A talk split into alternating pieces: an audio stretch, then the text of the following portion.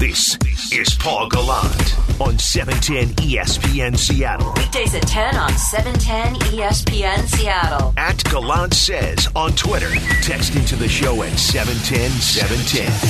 Hello and welcome aboard the Paul Gallant Show on this Monday, August 9th of 2021. I am Paul Gallant. This is the most interactive sports talk show in Seattle. 710-710 is how you slide in on the Mac and Jack's Brewing Company text line. You can tweet me too, at Gallant Says. I got to watch the Seahawks mock game yesterday. They won. Thank goodness. If they lost to themselves, I don't know what we would be doing today, but they won 22-3. Not a whole lot of highlights to dive into. There was a Puna Ford fumble recovery for a touchdown. DK Metcalf had a nice catch down the left sideline. But there was one thing that stood out to me that I feel like is concerning for now and for the entirety of this 2021 season. It was one of the starters in this mock game. It was that you saw Stone Forsythe, friend of the Danny and Gallant radio program, at left tackle in that mock game. Nothing against Stone Forsythe, but goodness gracious, that is terrifying. That is not good. You want to have Duane Brown back in the fold. We've been wondering what's been going on with Duane Brown. After the mock game on Sunday, Pete Carroll was asked about Duane Brown's current status, if he's unhappy that he doesn't have a deal yet. Duane and I are doing great.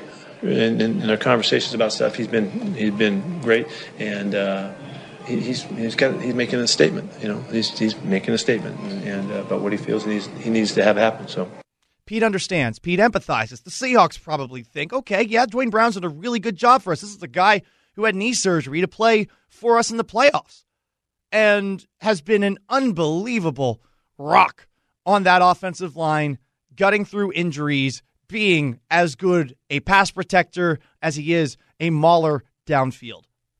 But at the same time, they're probably looking at things and saying, this is a guy who's going to turn 36 at the end of the month.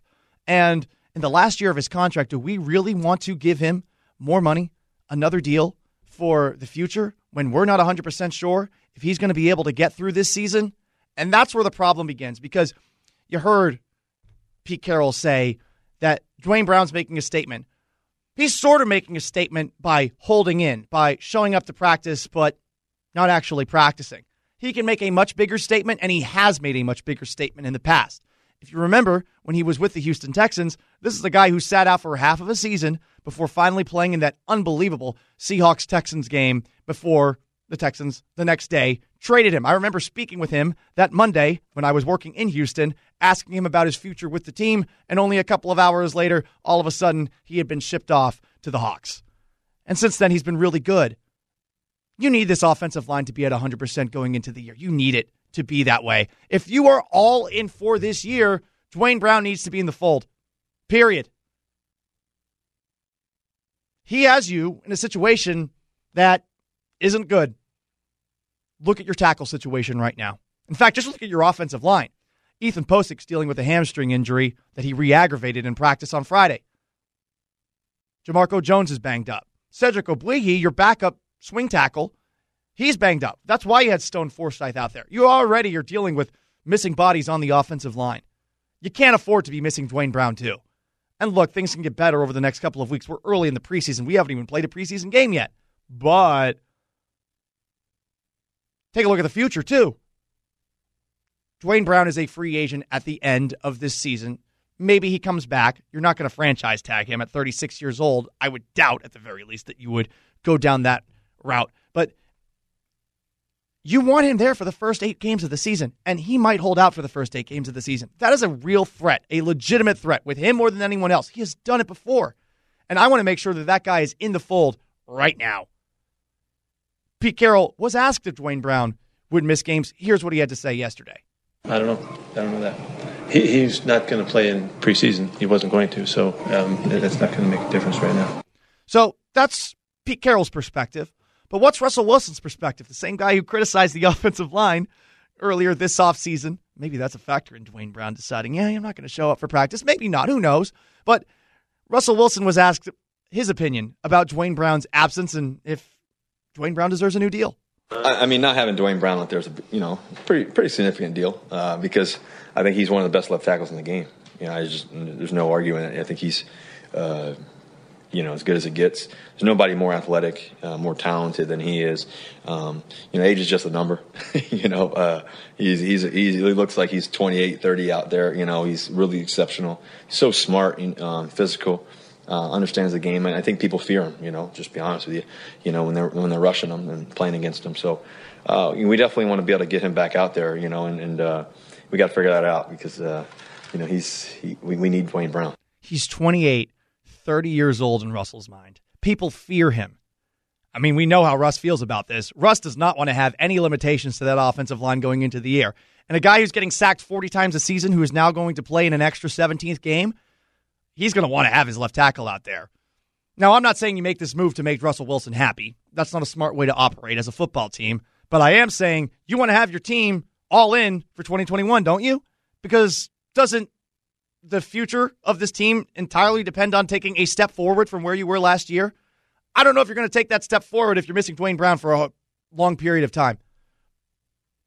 If you don't have Duane Brown for the first 3, 4, 5, 6, 7, 8 weeks of the season or so, are you going to have the best possible chance to give yourself home playoff games in front of the looming crowd, which was fantastic yesterday? They were booing kneel downs. That was hilarious. Are you going to give yourself the best opportunity to run the gauntlet? I know the Buccaneers did what they did, going on the road before playing the Super Bowl in their home stadium. But that's an exception. You want to be that team to get a first-round bye, if not to get a home game or a couple of home games along the way in this playoff run. And if you don't have Duane Brown there, a couple of sacks could be the difference. A pass rush that gets in Russell Wilson's face and makes him look the same way that he looked against those cover two defenses, against the New York Giants, against the Los Angeles Rams towards the end of this past season. That can happen without Duane Brown on the field.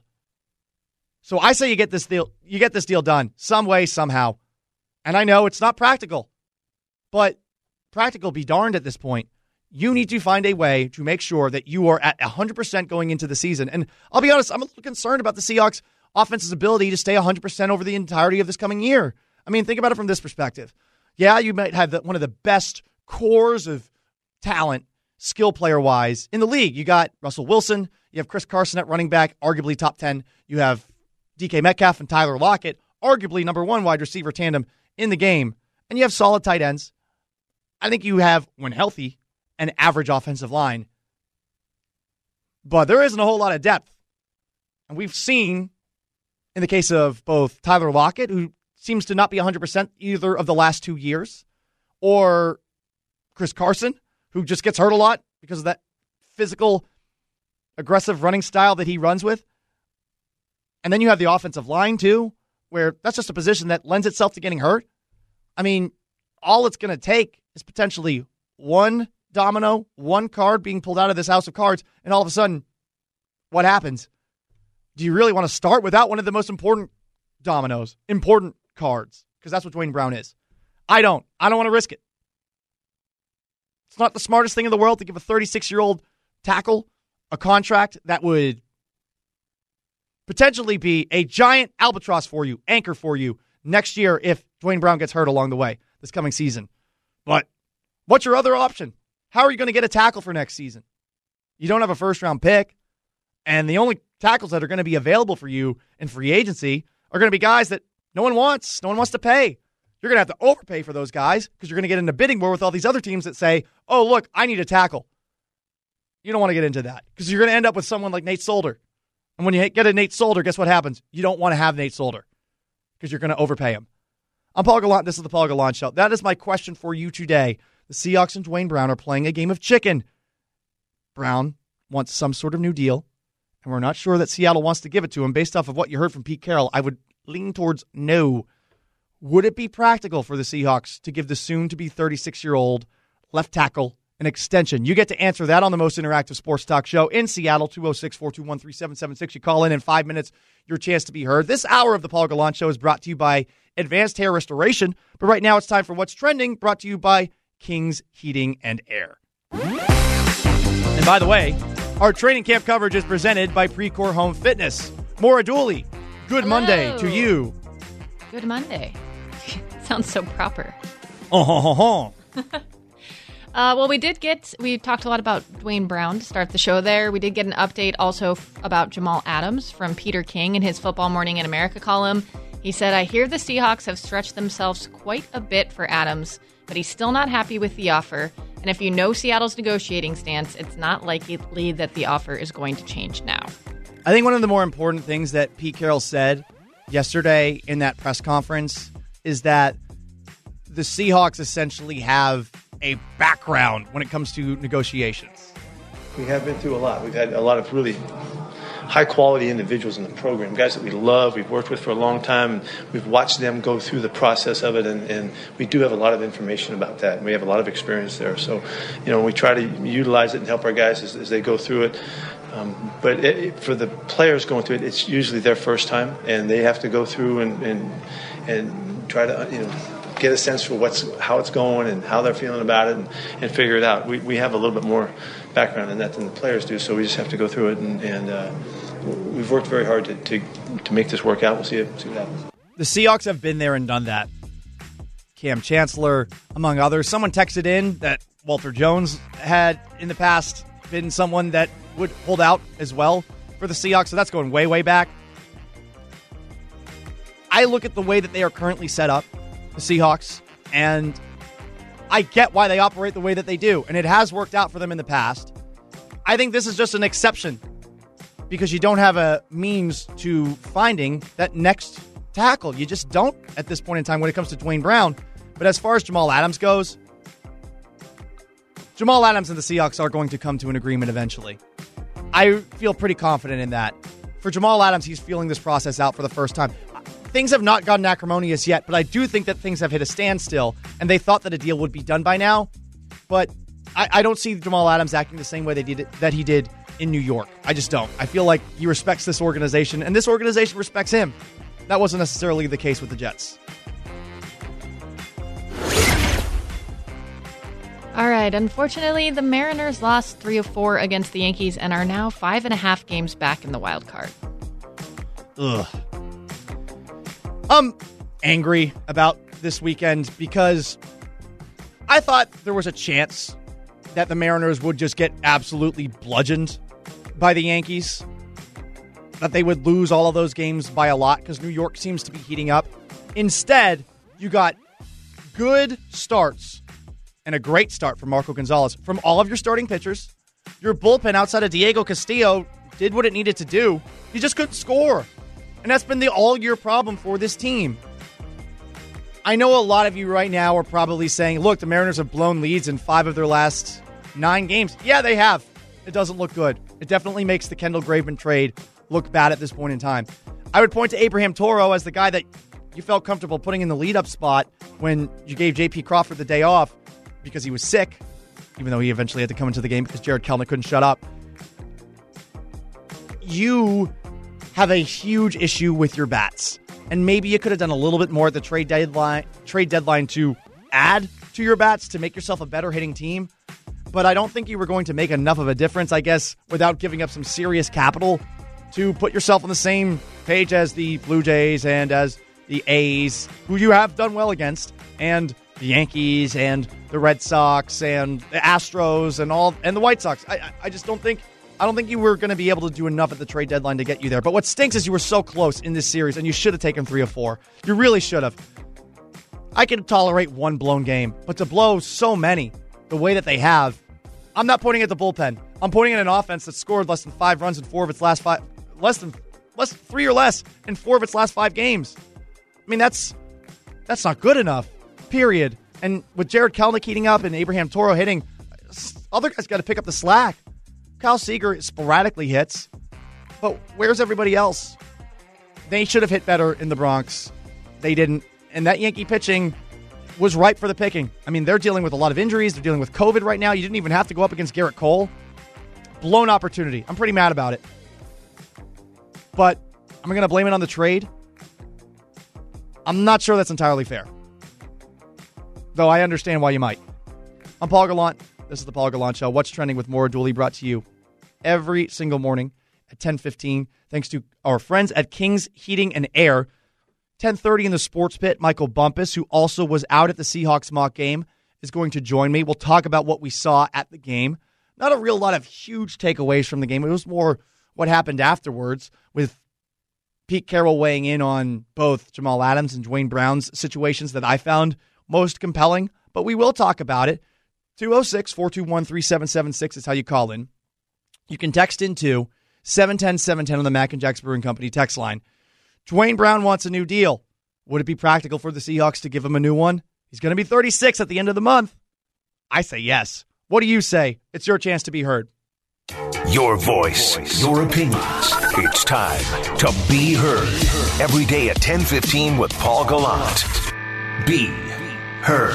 710-710 on the Mac and Jack's Brewing Company text line. I'm going to scroll down and find a text that had to do, it was a comparison.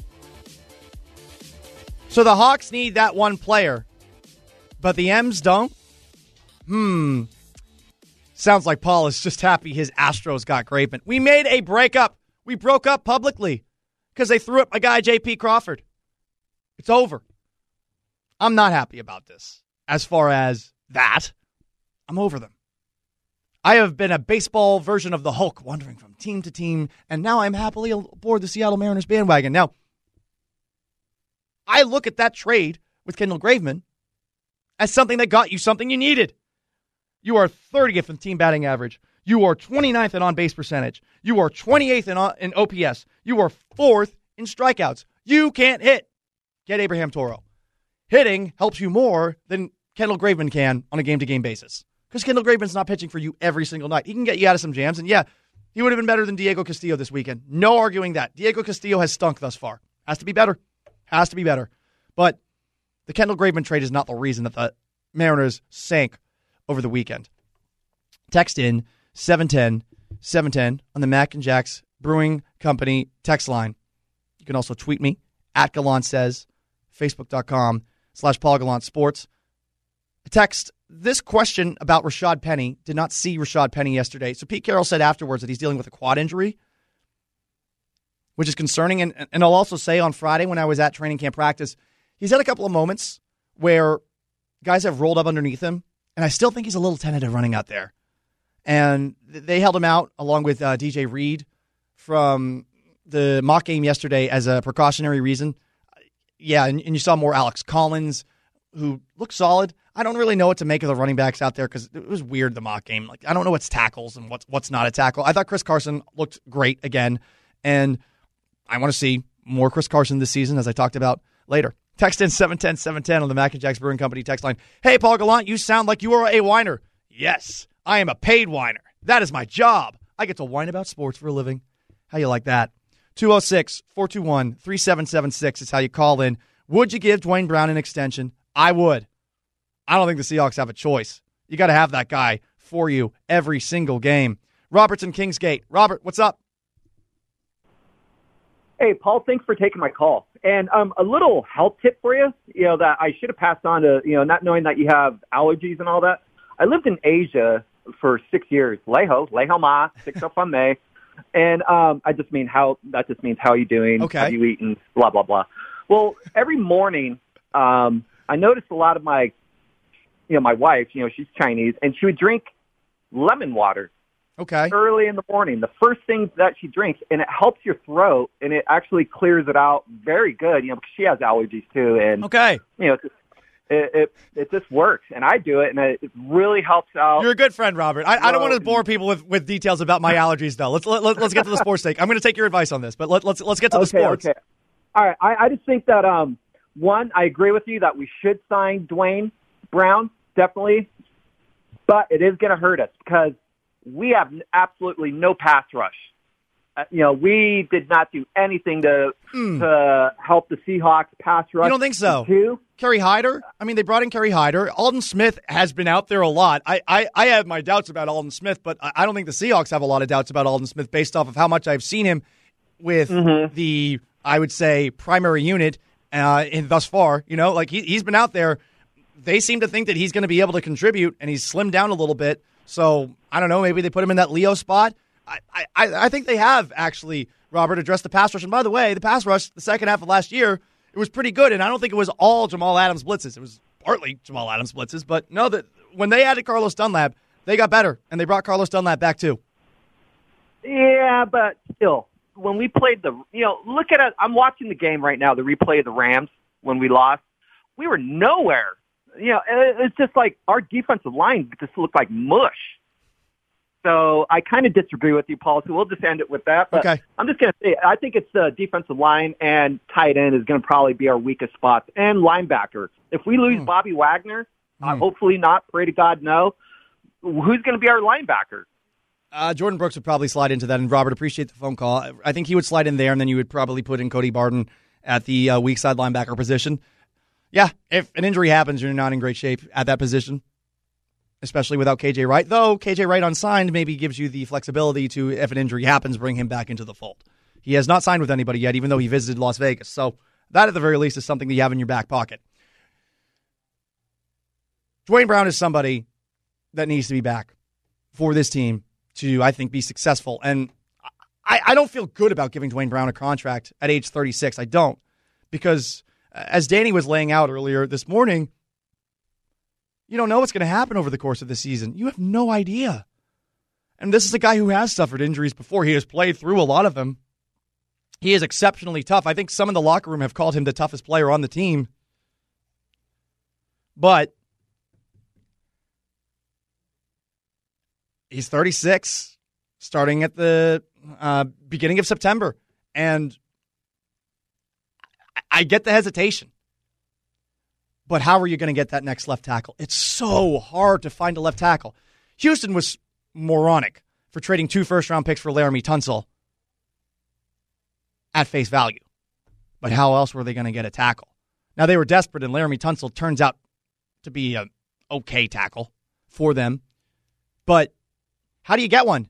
No team wants to part ways with their starting left tackle. If they find a good one, they will keep him, and they will keep him as long as they possibly can. So how do you get one? Overpay for one in free agency that is allowed to walk? Like when the Seahawks let George Fant walk? George Fant's essentially a swing tackle now in New York.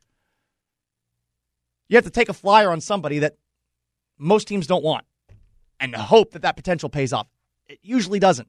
So, yeah, overpaying for Duane Brown now, there's a risk there. I am willing to take the risk of paying Duane Brown now and what he could give you potentially next year more so than I'm willing to just say, yeah, you know what? I'm okay with Duane Brown potentially not playing 8 games and waiting until the offseason for Duane Brown to walk in free agency and then potentially all the hullabaloo that Russell Wilson might have if he's getting sacked 60 times a year, which I imagine could be a possibility in a 17-game schedule without Duane Brown for half of it.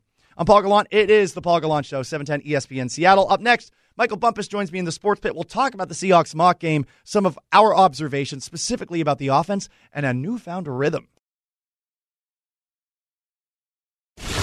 It's 10:30, and that means it's time to get in the sports pit. In the pit where all that stuff goes down, and if you don't have some freaking toughness, you're gonna fail with Paul Gallant. And joining me right now is Michael Bumpus on the heels of the Seahawks mock game yesterday.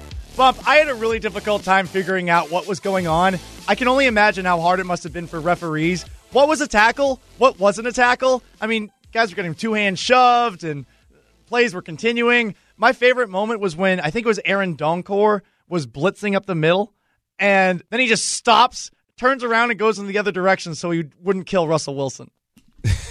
Yeah, mock games are tough. Like, you got to know what you're looking for. Offensively, you're looking to see, is there spacing in the route concepts and what kind of push is the offensive line getting? I feel bad for the defense. The defense, they're the guys who kind of suffer in these mock games because you can't hit the quarterback. You can't tackle the running backs or the receivers. You're kind of just making sure you're in the right spot and showing your coach, like, look, I could have made this tackle. It's rough for the defense. Offensively, you can kind of see what they're trying to accomplish. Offensively, I was intrigued by what seems to be the tempo, the rhythm that the Seahawks added. And it felt like when, let's just say, they moved the chains, that's when they decided to pick up the pace. Did you get the same vibe? Yeah, I love the tempo. It seemed like with the second team, with Geno's squad, Shane really pushed the tempo with that group. I mean, they were getting plays off at some point before 25 seconds on the play clock. And there was only one time I could remember that the number ones, Russell Wilson's group, got a play off under like 5 or 6 seconds. Remember last year, that was our complaint. We're like, why is it taking so long to get these plays in? And why is it taking so long for Russell Wilson kind of diagnose what's going on? But I like the flow. I like the tempo. And then the play action game seemed a lot more fluid than it did last year with Schottenheimer. What did you think about the wide receivers? And I know there's probably a battle between between Penny Hart, and he suffered an ankle injury on a deep play in that game, and also Freddie Swain, the guy that you have really liked throughout camp. Man, before Penny Hart got hurt, he was making a case for himself, and you see that they like him because of the positions that they put him in. They were trying to get him the football. I believe before he got hurt, he had 3 or 4 catches. Freddie was running with the ones. I think that battle just got a bit tighter. I like Freddie Swain. I like what he brings to the table, but there's no denying the speed that Penny Hart has when the ball is in his hands. I hope he's okay. He went up for a 50-50 football in the end zone, came down kind of awkward, but that race is getting tight, and we haven't even seen Eskridge yet. No. So that's good, right? We're going back and forth between Swain and Hart, and we haven't even seen the Hawks' first pick. What's Eskridge going to do when he comes back in? I'm hesitant to be optimistic about his return because I imagine he's way behind everybody else when it comes to knowing what he's supposed to do on offense. Yeah, he's behind. He's missing valuable reps.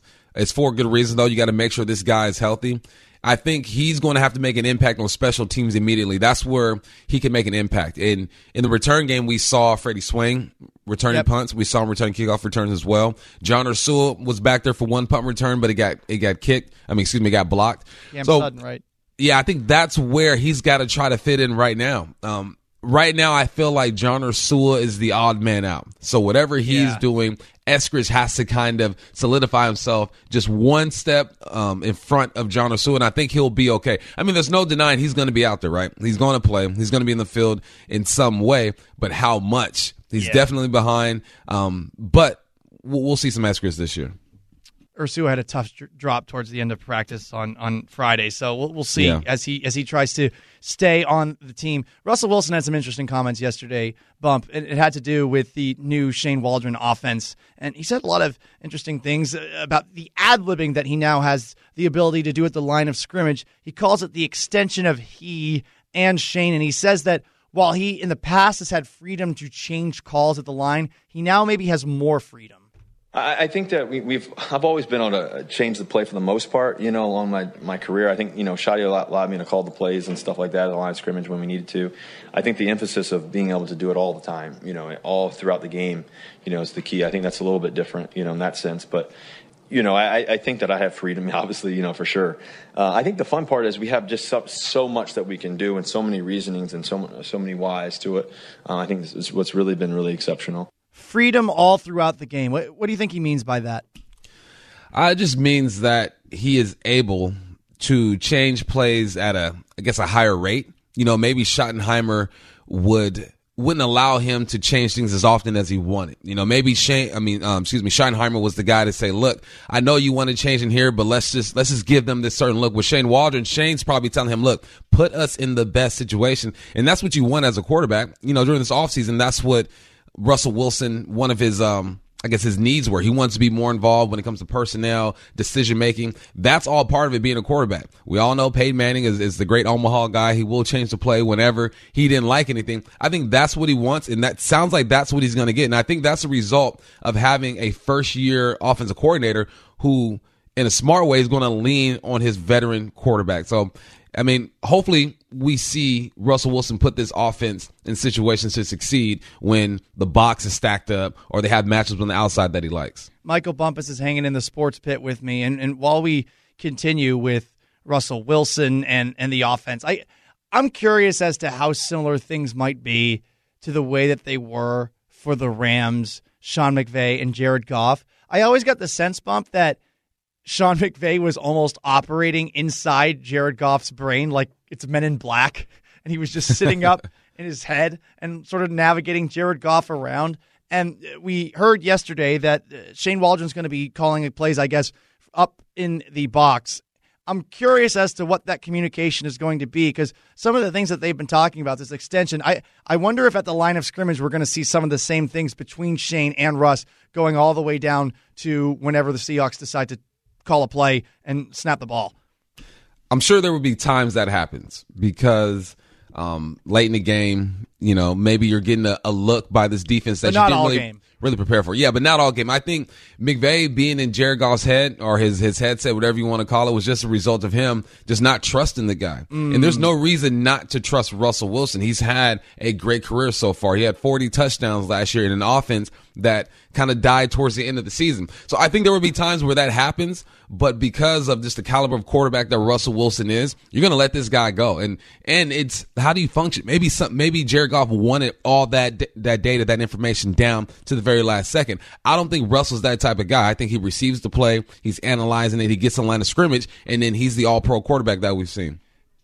Pete Carroll yesterday acknowledged that both Jamal Adams and Duane Brown are holding in. What would you do, Bump, with the Duane Brown situation? I would pay him, even though it's probably not the smartest idea in the world to pay a 36-year-old before he plays the last year of his contract, because I'm nervous that he might hold out the way that he did in Houston. How would you handle the situation if you were in the Seahawks front office? Man, I'd pay the man. I know he's old. I know it's probably not the smart thing to do business-wise. But this guy, I think he was ranked number 2 tackle in the league last year when it comes to giving up sacks or getting pressure on the quarterback. You have to ignore the birth certificate.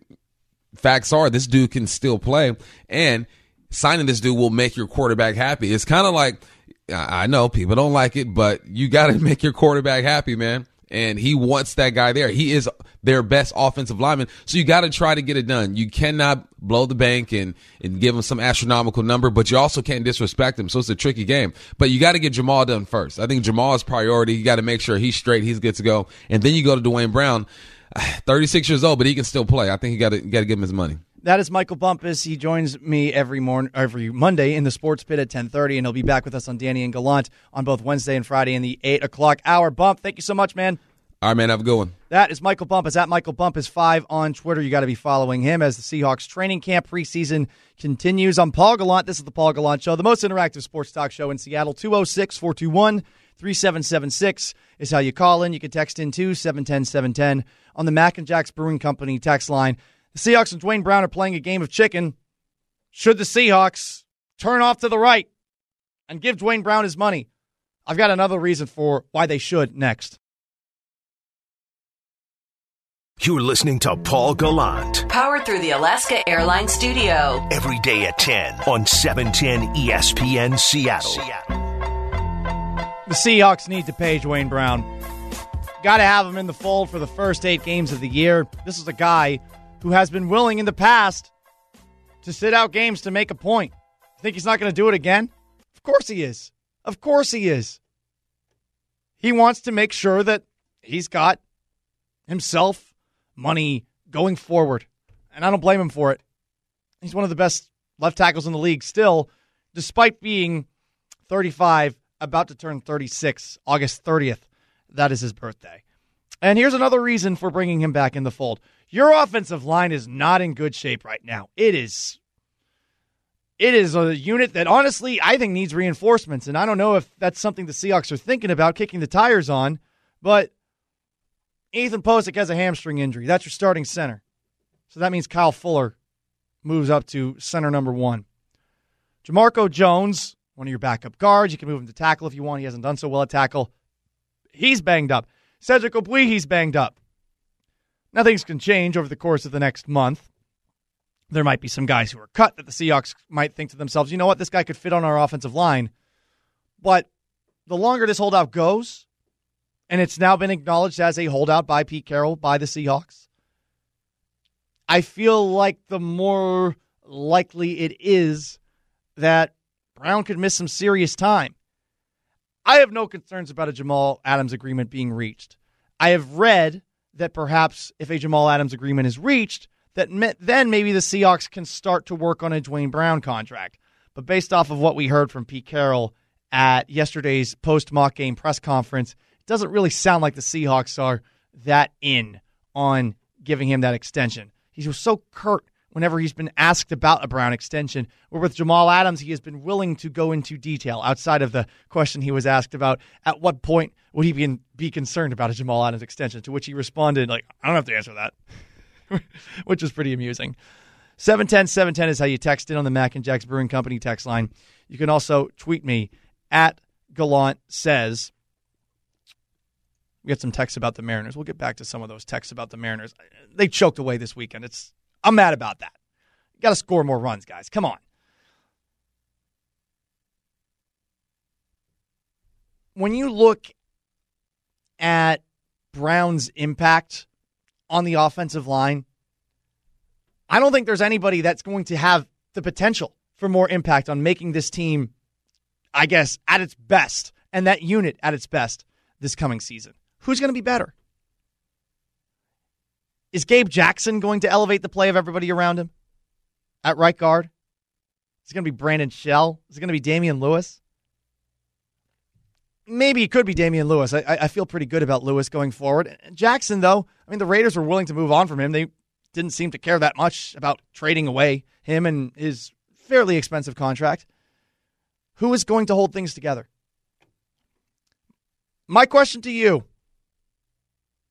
would you give Duane Brown an extension? The poll on Twitter, Gallant Says, 75% say yes, 25% say no. 75% of you think it would be practical. Paul tweets in, a 2-year deal seems fair. Brown, while older, is still very good and a leader of the team. They also have zero ability to replace him. That's the big problem. How do you replace him? How do you replace him now? How do you replace him going forward? Another tweet, this one from Derek. Whitworth's going to turn 40 in December. Andrew Whitworth with the Rams. Push Brown's contract to him hitting 40 and pay the man some money. Now, that's interesting. Do you think that he's going to be able to play from now until he is 40 years old? That is, I think, a little bit aggressive, over the top. I'm willing to go like 2 years to push things down the road, give him more guaranteed money next year, and see what happens. And yeah, that might be burnt money, but what else are you going to burn that money in? You do have a DK Metcalf extension to get to next offseason. I think that's the next big contract on the books. You're going to have to give him a lot based off of what he has done thus far, based off of his profile, too, as a just star in this league. He's going to want a lot. So it's going to take away some money from that. It's going to take away some money, potentially, if he gets hurt, from your ability to replace him. But, I mean, we know that the Seahawks in free agency, they don't throw money, big-time money, at offensive linemen. That hasn't been something that they have done. I think they are wise to that. They would rather draft the guy. And if you don't have a first-round pick, how are you getting that tackle? You're going to draft him in the third round? You're going to draft him in the fourth round? You have got to stumble into a miracle to end up finding a guy that can be your future left tackle that late in the draft. It just generally happens in the first round. And if you don't have a first-round pick, where is it going to happen? 710-710 is the Mac and Jack's Brewing Company text line. Let's take a look at some of these Mariners conversations. All weekend, when the M's played the Yankees, I heard it was a big deal for the young guys in their first visit to Yankee Stadium. Why does that matter? This Yankee Stadium is 12 years old and Tropicana Field has more important baseball history in it. It is not the hallowed grounds of Ruth and Gehrig. Even Jeter's time, there was past his prime. It is a cookie-cutter model of the real Yankee Stadium. Who cares? You can't deny that that is a much more elevated profile for any baseball player out there. You can't deny that. Jarred Kelenic, as someone who grew up watching this game, he knows that if you're playing in New York, you're playing in front of more people than you probably would be for your average Mariners game. That's a fact. You got more people watching. And you know what? To his credit, even though he yapped too much on Sunday, he delivered. I mean, he had a good weekend. I'm actually feeling pretty good about Kelenic going forward after this weekend. This is big. This is big for his confidence. He just now has to shut up. Stop getting so mad at the umps, dude.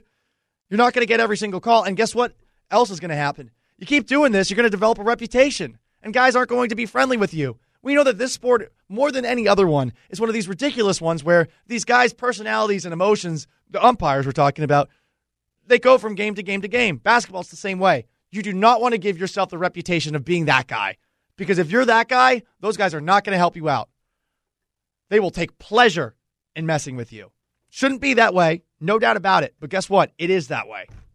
So, Jared, Calm down, bro. Relax. Get up to the plate next time. See everything out, but just walk away. You're never going to win that battle. I'm Paul Gallant. This was the Paul Gallant Show. Big thanks to everybody who tuned in, who called in, who texted in, who tweeted in. Michael Bump is in the Sports Pit. Maura Dooley, who produces this show every single day. I am merely Paul Gallant. Our coverage of Seahawks training camp is brought to you by Precor Home Fitness, and it continues with Jake and Stacy next. So long, farewell. Have yourselves a wonderful Monday.